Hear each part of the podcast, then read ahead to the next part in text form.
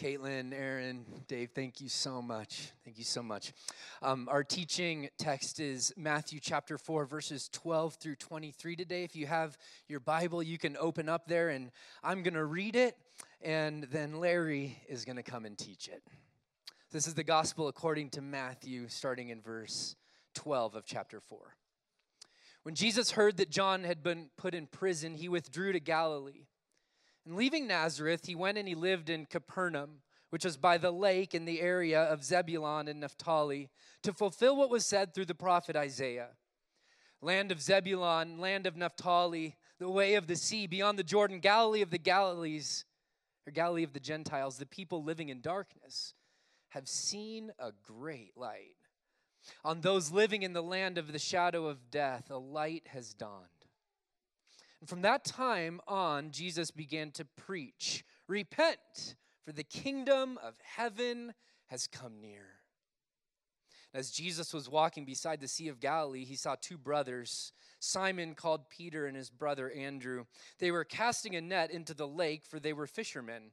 Come, follow me, Jesus said, and I will send you out to fish for people. And at once they left their nets and they followed him. Going on from there, he saw two other brothers, James, son of Zebedee, and his brother John. They were in a boat with their father Zebedee, preparing their nets. Jesus called them, and immediately they left the boat and their father and followed him. Jesus went through Galilee, teaching in their synagogues, proclaiming the good news of the kingdom, and healing every disease and sickness among the people. This is the word of God. Good morning. Man, that was like really quiet. This is what I have to work with. Be like sleepy. Good morning. Good morning. Hey, you woke up. That's awesome. Oh man, today is the last Sunday before uh, we begin the season of Lent, as Ryan sort of shared. And it's really a season where we acknowledge our own mortality, and it's it's designed to help us to stare at that. And it's probably good to do that every year. But it's beautiful because then we go into Easter, and Easter is just so significant uh, because of that. This week, we kick off Lent with Ash Wednesday service. I really hope that you'll come to that. I think it's going to be a really meaningful time for all of us, and I'm excited about it. In case you are wondering, just wondering, just to reiterate what Ryan said, no, we're not becoming Catholic Church.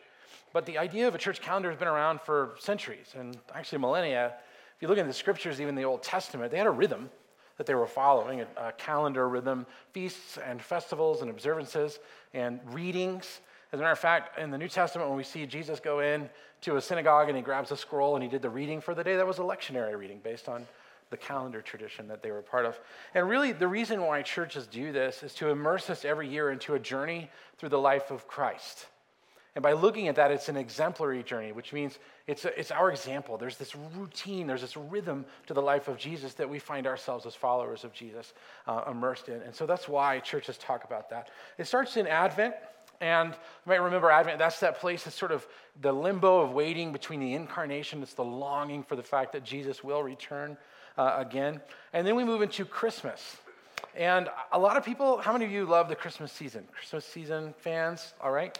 Um, yeah, I love that. So I've got this friend, she's a fanatic about Christmas. I mean, she decorates her house like crazy. It's a huge, huge deal. And then she goes through depression like on December 26th, like really bummed. And I've had to remind her before, like, hey, the Christmas season, according to the church calendar, is actually 12 days long. So it's not over on 26. You're just getting started, baby. So if you're a kid, tell your parents, I want presents every day for 12 days. You've been cheating me and giving it to me for one. Hopefully, my kids don't hear this sermon. But for you, that's what Christmas is. But then we walk in the calendar from Advent to Christmas. Then we walk into what's called Epiphany. And Epiphany is the season where we see Jesus' earthly ministry beginning when he's about 30 years old. And a lot of interesting things happen around that. It's a, it's a really interesting um, holiday for those who observe um, Epiphany. It's early in January, and I moved here from a town in Florida called Tarpon Springs that half of the population of the town were Greek, and they had this big festival, this big party uh, on Epiphany. And you'll see the boats there. They're, these are high school, I think they're seniors in this boat, and a priest will come out and throw a cross into this bayou. And then they will dive in, and whoever gets it supposedly gets the blessing for the year. 30,000 people come out to celebrate Epiphany. It's kind of bananas. And I, when we lived there, it was always frustrating to me because I would always forget. So I would go to just get milk or something from the grocery store and be like, what is up with traffic today? This is crazy. And then I'd see helicopters and go, it's Epiphany. Okay. So today is the last day of Epiphany. Technically, it's called Transfiguration Sunday. Uh, and then we dive into Lent. And what I want to do is I want to go back to this story that Ryan read for us. And I want to uh, look at the beginning of his earthly ministry because I think there's something for us to learn about this before we dive into this next season. And I'm going to give you one big idea and then three sort of things to chew on and to take action for. Now, where we find this story, you see this is the beginning of his earthly ministry, and this comes after a, a, few things happening. First, we saw Jesus' baptism a little bit earlier in Matthew, and we would all probably agree that baptism is kind of an awesome thing, isn't it? It's a big deal, it's a high. But then immediately after his baptism, the Spirit leads him to the wilderness for 40 days to be tempted by the devil. And so for 40 days, we might say that's kind of a low. Although we're in Colorado, there are some of you who go, man, if I could spend 40 days in the wilderness, that'd be awesome. It wasn't awesome, okay? But it was really, really powerful, and we learn a lot from that. So then after that season, Jesus hears that his cousin has been imprisoned. And so he withdraws to the area of Galilee. And uh, the scripture says that when he did this, that was fulfilling the scriptures uh, of what the prophet Isaiah said. And so he started preaching this message repent, for the kingdom of God is at hand, which was kind of mind blowing for people. So then the story shifts into this, what's probably familiar for a lot of us. Jesus calls his first disciples. And he walks up to these guys, uh, Simon and Andrew, and they were what? What was their business? What work did they do? They were fishermen. So James, or uh, James and John, Simon and Andrew, all fishermen.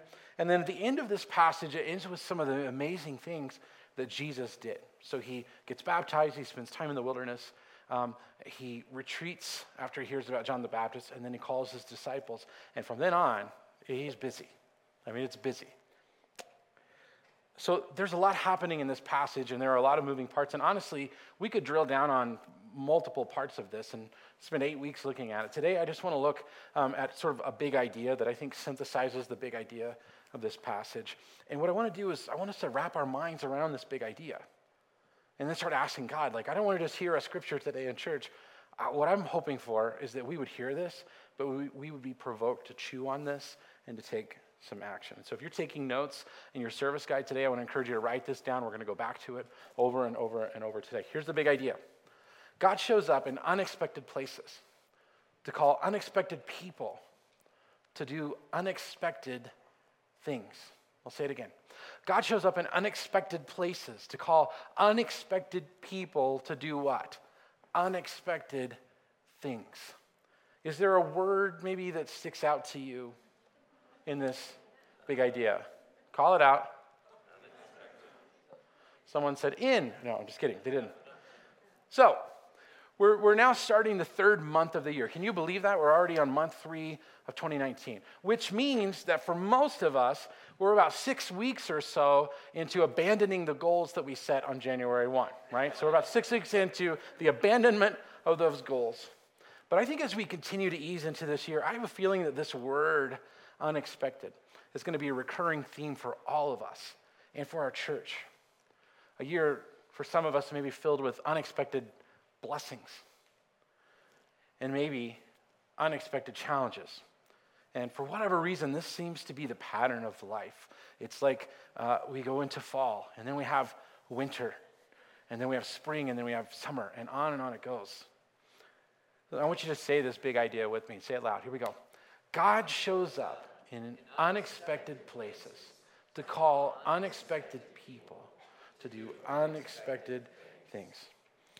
Let's talk about the first part of this. God shows up in unexpected places. You know, we see a pattern of this in Scripture, all the way to the very first part of Genesis, where we see the fall of Adam and Eve, and then suddenly they're aware of their nakedness and aware of their sin and their shame, and so they're hiding.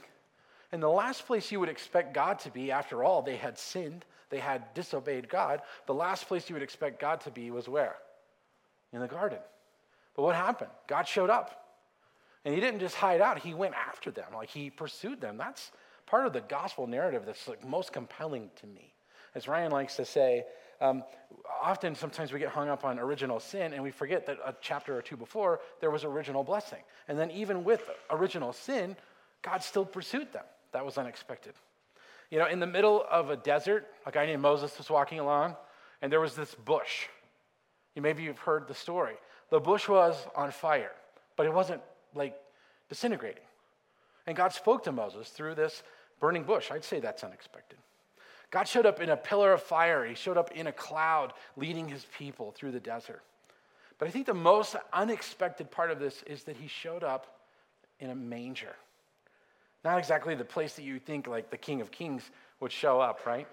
And so here in Epiphany, we see the beginning of Jesus' ministry uh, kicking off. And you'd expect that the creator of the world, the one who came for the sins of the whole world. You'd think he'd announce his ministry in some beautiful place with maybe like a band playing, maybe a TV special, maybe a Netflix original documentary. I mean, a big deal. You follow me? He didn't do that. I can see him choosing to step in, maybe like in Jerusalem and gathering a crowd, maybe like a stadium in Jerusalem, and just getting on the microphone and saying, Hey, I just want to let everybody, everybody know I'm here, mic drop, boom. But remember, God shows up in unexpected places. And we see Jesus, King of Kings, Lord of Lords, creator of all things, God in the flesh, then retreats to a town called Galilee from Nazareth. And Galilee, if you don't know much about Galilee, it was in the north part of the country. And a lot of Jews were really skeptical of it because there were a lot of Gentiles there. It was a really eclectic city. And there were lots of people there that most Jews would consider outsiders, that they, these were uncultured and irreligious people, and a good Jew wouldn't be associated with these people. And it was filled with people stuck in the self serving patterns of darkness and missing out on the full life that God promises through Christ. Get the picture? It was the kind of place that good Jews would never set foot in because it was tainted with all the wrong kinds of people. And Matthew's writing to a Jewish audience, and so I'm sure reading this, they were very shocked to see this move. You're trying to tell me that the, that the Savior, the Messiah, went to that place? Like, please let it not be true. So instead of an elaborate launch or whatever, Jesus goes to an, an, unexpected place. And I love the way the message paraphrase tells us about this prophecy of Isaiah. It says, Land of Zebulun, land of Naphtali, road to the sea, over Jordan, Galilee, crossroads for the nations. People sitting out their lives in the dark saw a huge light. Sitting in that dark, dark country of death, they watched the sun come up.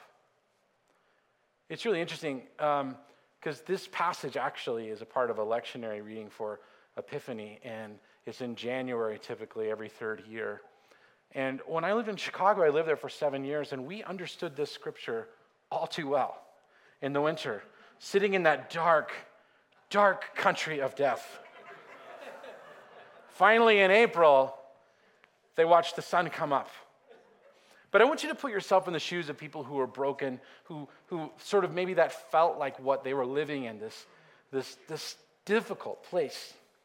What a beautiful picture of what happens when God shows up in unexpected places. When Jesus shows up, his light shines into the darkness. And here's what we know about God's presence when, when God shows up in unexpected places, it's unexpectedly good. Unexpectedly good. These people were in darkness. And he shined a light. He brought light to them. How amazing. One thing I love about Colorado is the sunrises here are just spectacular, aren't they? And I love looking at the mountains from here and watching the sun come on. And it's like, if you, every like 10 minutes, it starts to change and shift and it looks a little bit different. And it still strikes me after two years how gorgeous this is. Imagine sitting in darkness for so long, what a sunrise would do for you. That's what happened when Jesus came to Galilee. So there's this community of people there. They weren't steeped in the tradition that the Jews were. They didn't know about a calendar. They didn't know about a community. They didn't know about those rhythms. And instead of them being prescribed a playbook, the author of the playbook himself showed up in their town. God showed up in the flesh. What about us? Does God show up in unexpected places in our lives? You know, for a long time, I had this card on my desk that says, God comes to you disguised as your life. Isn't that interesting? It is kind of a, a reminder uh, that for those of us who like to differentiate the sacred from the secular, that God's in all of it. Like, there's not a part of creation that we can go that's separate from God. Make sense? And we can say that like lofty scripture wise, we can quote the Bible and say all these things, but sometimes we forget that it's true in our own life that if I can't go somewhere from God's Spirit, then God's Spirit is with me, that God is up to something in my life. God is always with me. And sometimes I think we forget that the incarnation continues every single day. It wasn't just a, a thing that happened a couple thousand years ago that we sing some songs about and we worship Jesus for. God is still up to work every day, every second of every day. Incarnation continues to happen. And I have to wonder, and I'm going to throw this question out for you what's an unexpected place that you've seen God showing up in your life? Maybe it's in how you think, maybe it's in a relationship, maybe it's a job or being in nature and recognizing God created all of that. Would someone call out some place in your life that's unexpected where God showed up? Marriage? Work? What else? Hmm? Cancer. Cancer? Wow. Vietnam. Vietnam. Wow. Any, anything else? It's really interesting that if we, we sort of pause and take an inventory, we recognize God shows up unexpectedly all the time. The incarnation didn't stop. And if we would have eyes to see and ears to hear, we would see those, those little whispers of God showing up on a regular basis. So we see God shows up in unexpected places to call unexpected people. Hmm. This is interesting. You, would sure think that this great Messiah would surround himself with the sharpest, smartest, most educated, Ivy League trained people, right? If he's going to launch this thing that we are blessed to be a part of all this time later, he's going to surround himself with the wisest, sharpest, uh, tempered people, right?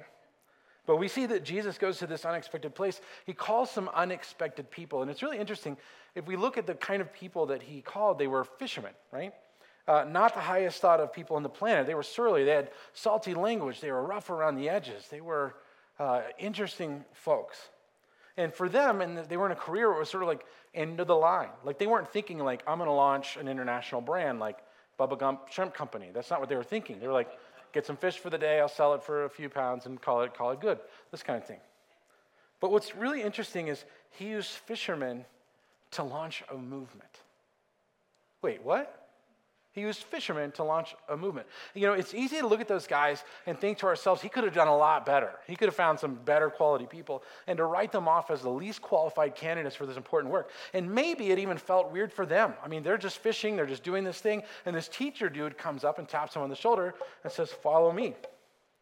And for these guys, I can't tell you how many times in my role as a pastor, I, one of my favorite places to be is actually out with people who don't know Jesus. I really like that. And, but it's always funny. Once they find out I'm a pastor, they kind of freak out. They start apologizing. Oh, yeah, I uh, don't listen to that secular music there. I, you know, I'm like, just be yourself, you know?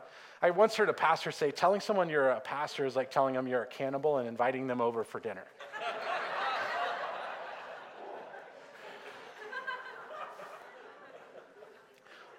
But what I found to be true is that sometimes people are so wrapped in this shame narrative about themselves that maybe they don't measure up or that maybe God hates them, God's displeased with them, that the moment they're invited into that sort of presence, they feel guilty, they feel shame. I think we can all relate. I mean, I think sometimes God comes to us and asks us to do something, and we're afraid to do it because we don't think we measure up. We take an inventory and go, huh, I'm not you know, I have this thing going on in my life. I have this baggage. I have this stuff over here. And so maybe when I get my stuff together, I'll serve God. Because all too often we still see ourselves from a, a deficit. We're starting from this shameful place. We don't feel worthy. We're steeped in shame. We, we say things like, oh, I don't give enough, or I don't serve enough, or I'm not smart enough, or well, I'm just really not that social, or I'm too ordinary, or I drink too much, or I have too much baggage, and on and on and on it goes. And feeling those things make us feel insignificant. And imagine those fishermen when Jesus calls out to them, saying, Well, what the heck does he want with me? And what if he finds out about all that stuff in my life.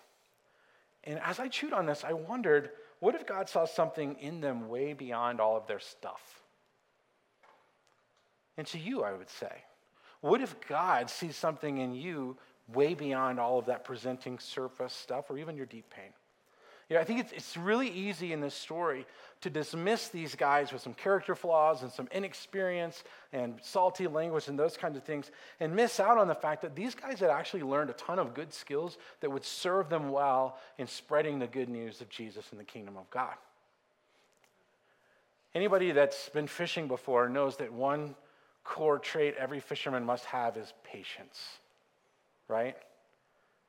Fishing sometimes takes a long time. These guys had developed patience. They'd learn things about timing. They'd learn things about taking care of their stuff, about their resources. Um, actually, we see that they were mending their nets, they were caring for their things. They learned to provide for others. They learned to work together as a team, and on and on it goes. And God knew that their personalities were exactly what Jesus needed to use to do really important work.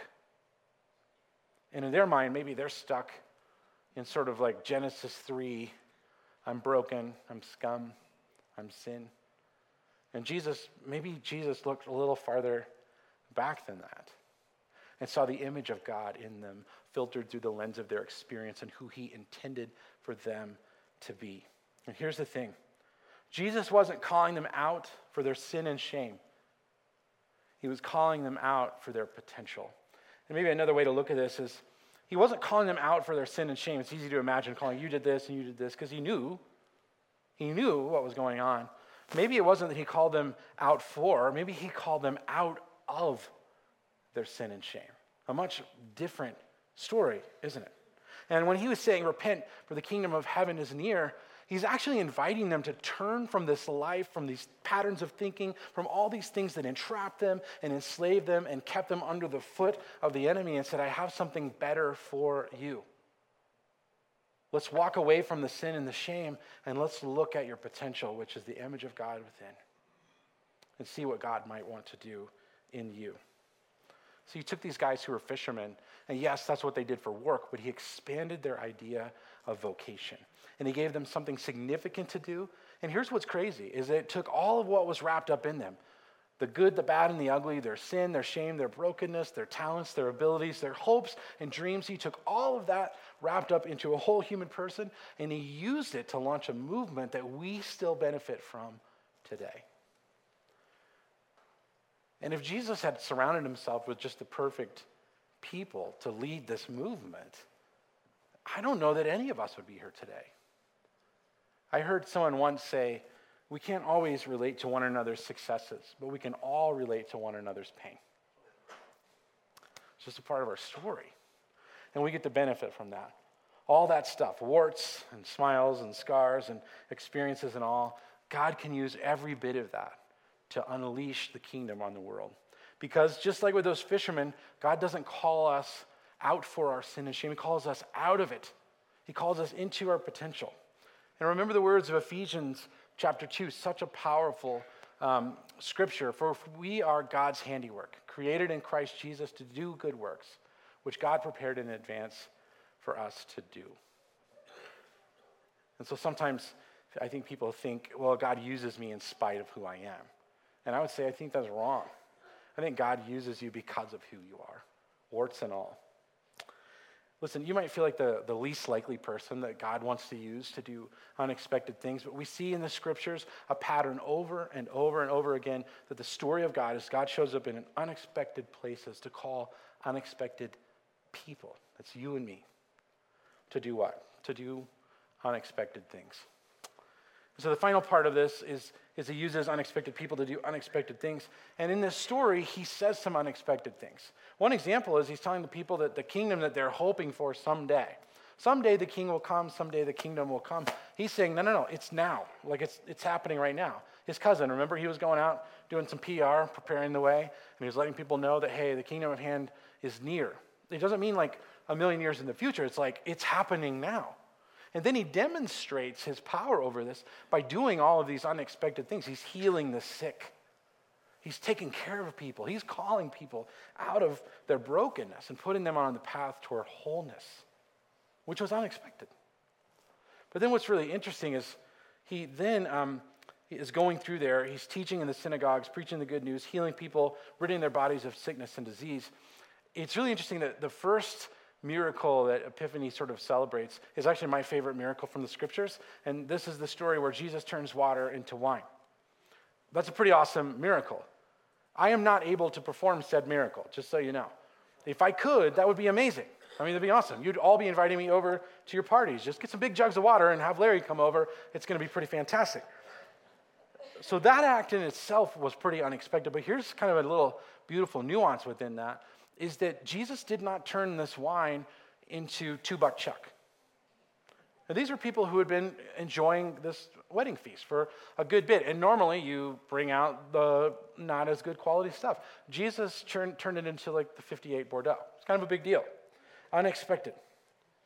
But then he turned around and he empowered and he tasked his disciples with being unexpected.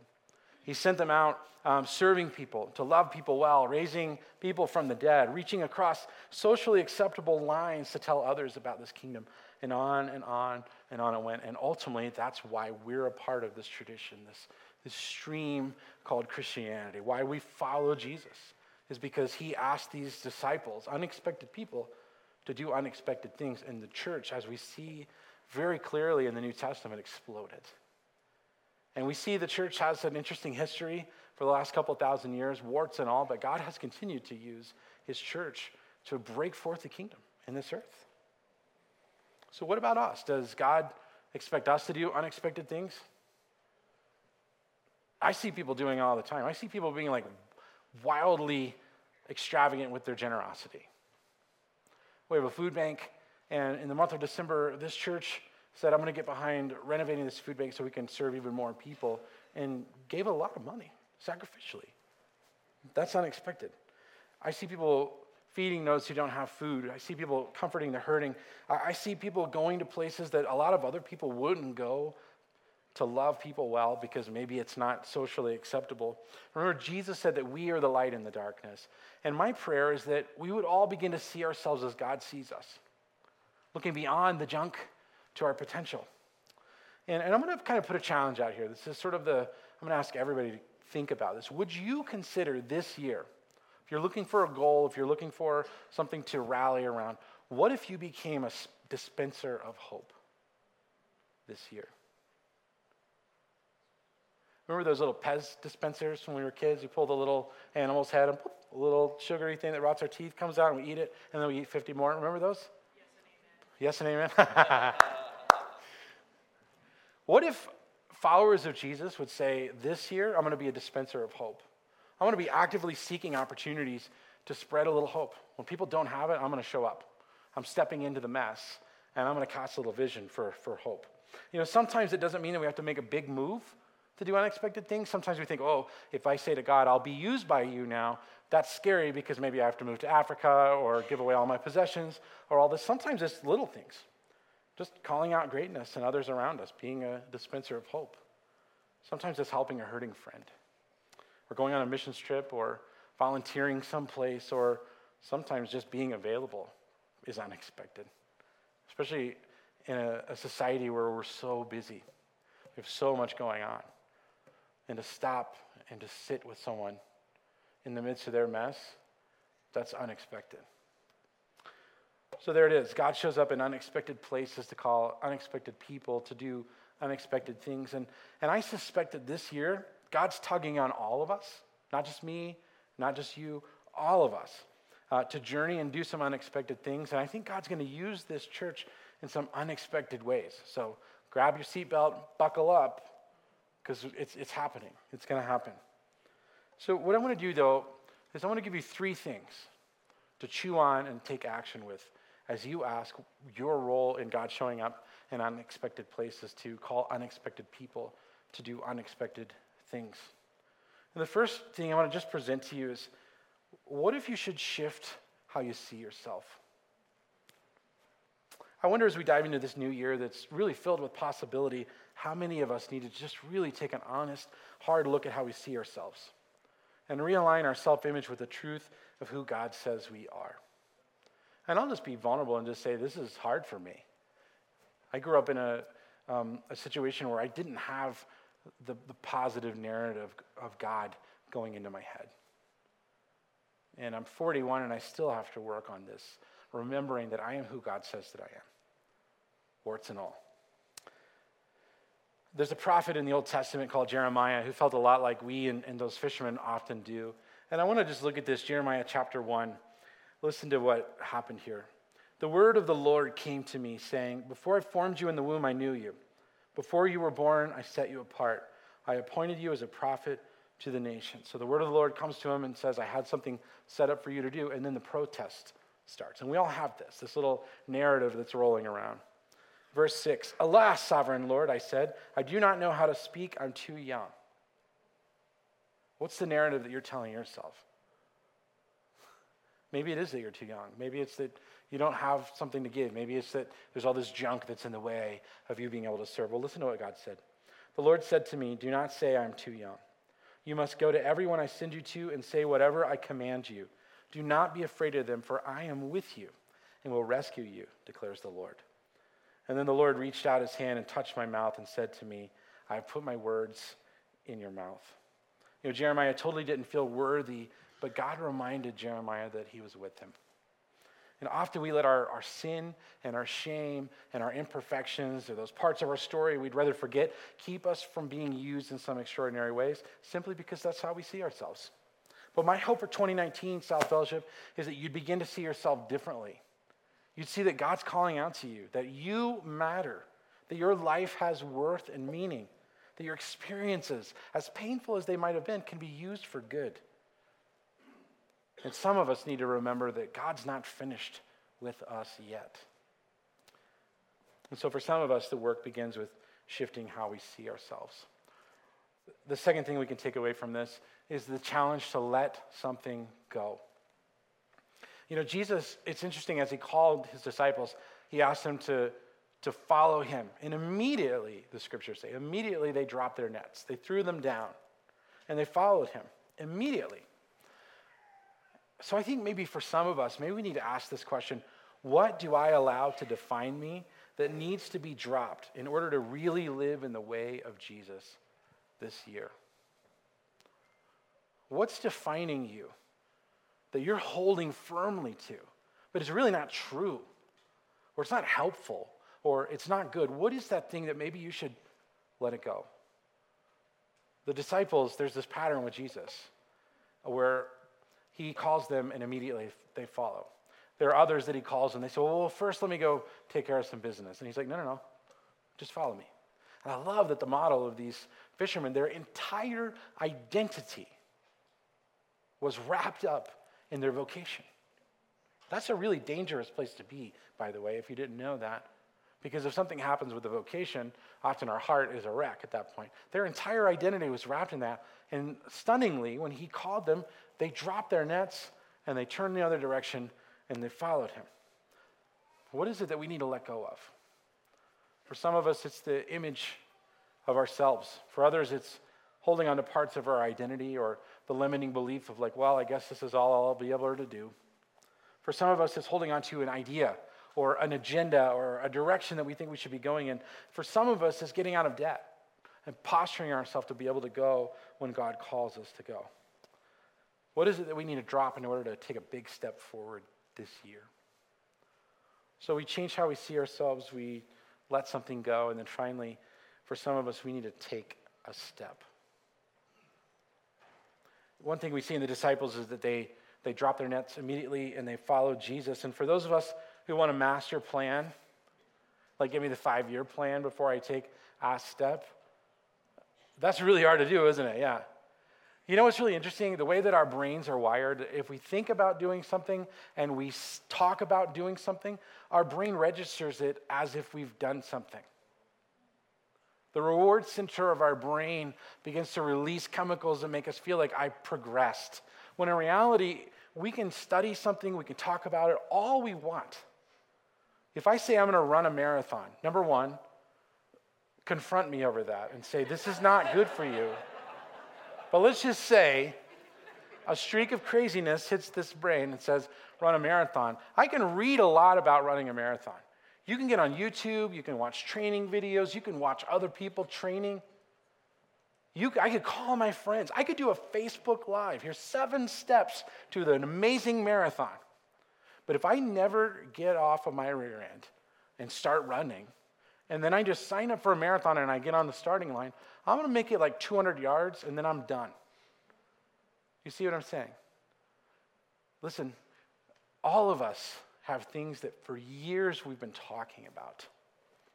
We've been saying we're going to do something. We've been studying how to do the thing. Our brains are full, but our legs are not moving in a direction. And I think for me, I know for me, uh, I like thinking about the big picture and it's going to take 17 steps. And sometimes we just need to take a step and then another step. And it doesn't have to be to Africa, it doesn't have to be to some foreign country. It might just be getting to know your neighbors, it might be a step in your own heart, it might be a little bitty thing or a new rhythm you put in place for your family.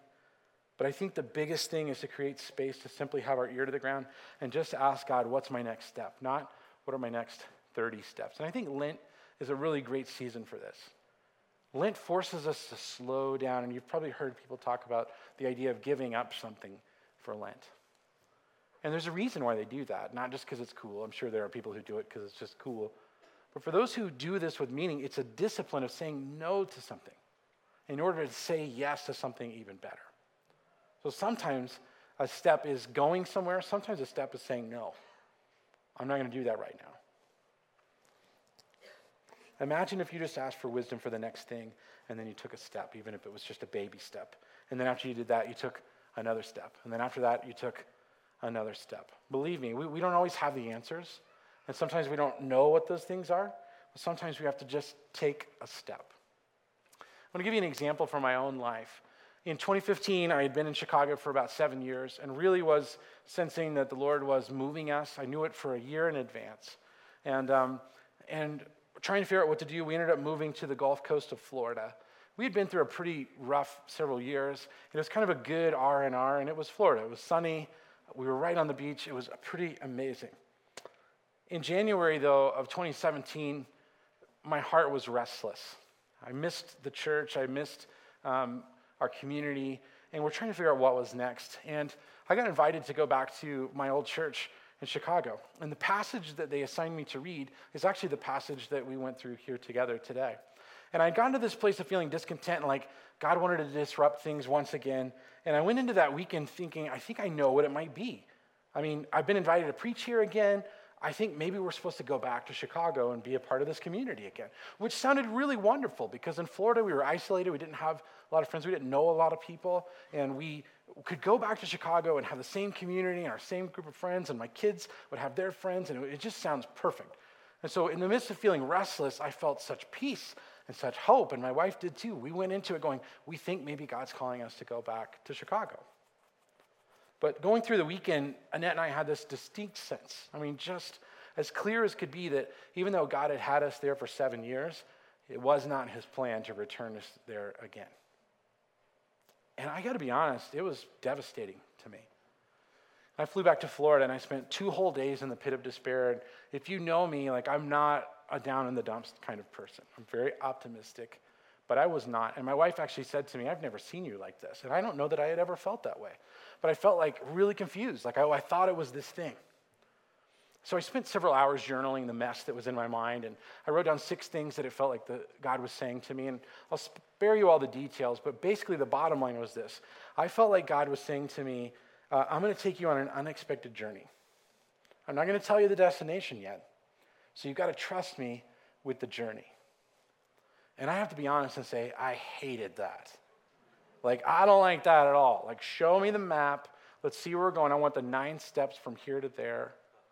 Even when I do map, I hit the turn by turn directions. I want to get familiar with the concept before we go down the path. And God didn't see that. God said, I'm going to take you on a destination, and I want you to trust, trust me. I'm going to take you on a journey. Trust me with this destination. And four days later, uh, I got an email from Ryan Paulson saying that South Fellowship was looking for an executive pastor, and he wondered if I knew anyone who might be interested in that. That was interesting. And then three days after that, a large church in Florida near where I lived asked me if I would consider interviewing with them for an executive pastor position. So suddenly, I went from the pit of despair with zero prospects to two prospects. As a matter of fact, the weekend that I was here uh, interviewing uh, for this job, the leadership of the other church, they had texted me that week, hey, how's it going? And they were praying that I would not like this and that I would come to Florida and take that job. And what's crazy is that both churches offered me a job within one week. And it was like God saying to me, I think because I did submit to the journey and I didn't get too far ahead with the destination, God gave me two amazing opportunities and said, What do you want to do? And I chose to come to Denver, and I'm really glad that I did. And I'm not sure that I would have done that had I not preached on this text. And, and what I learned about this is that the big idea that I shared with you today, God allowed me to write that for myself. Because I don't think I would have been ready for an unexpected journey had I not journeyed through this text and recognized that it sometimes gets pretty wild following Jesus. Remember the big idea God shows up in unexpected places to call unexpected people to do unexpected things. And listen, this year might be filled with all kinds of unexpected things for all of us. In this church, we're committed to doing some pretty significant things for Jesus. We're really going to put our heart into some things to help people be spiritually formed and to love our city well and to love the world well. And that's going to take a lot of work, but we don't have like every little step figured out. I wish we did. We're working on it. But I firmly believe God wants to use this community here, this tribe, in pretty unexpected and powerful ways. But listen, the only way that happens is for you and I both to take seriously a commitment to following in this beautiful pattern. Being willing when God says go, to embrace the unexpected. Change is hard, but it's in the mess of that the beauty comes out. So, what about you? Here's my question for you What do you need to do to posture yourself for God to use you for unexpected things? What is that for you? You know, for some of us, it means shifting how we see ourselves. Instead of seeing our stuff, we begin to see the image of God in us. For others of us, it means letting some things go so that we're free to follow unchained, unshackled, ready to embrace this craziness that God calls us into. And yet, for others of us, it's taking one step. Sometimes it's a big step, sometimes it's a little baby step, sometimes it's a few little baby steps in preparation for a big step. In a moment, we're going to come to the table and we're going to have communion together. But before we do that, I want to ask you just to close your eyes and to begin to prepare your heart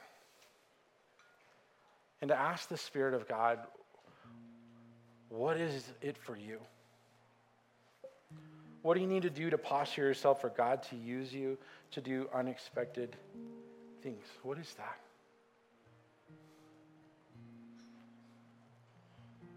What about that image you have of yourself that is incongruent with who God says you are?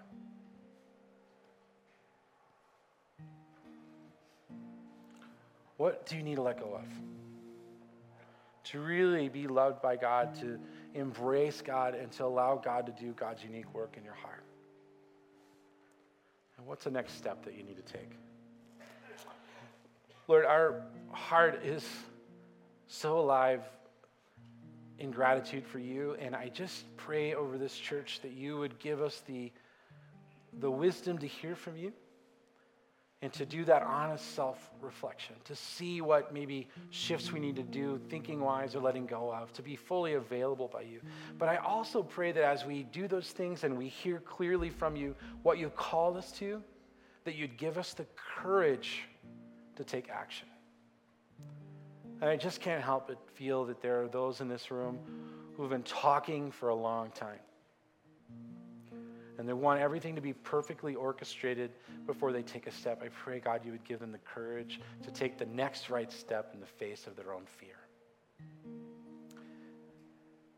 And I ask all these things in the strong and powerful name of Jesus. And together this church said, Amen.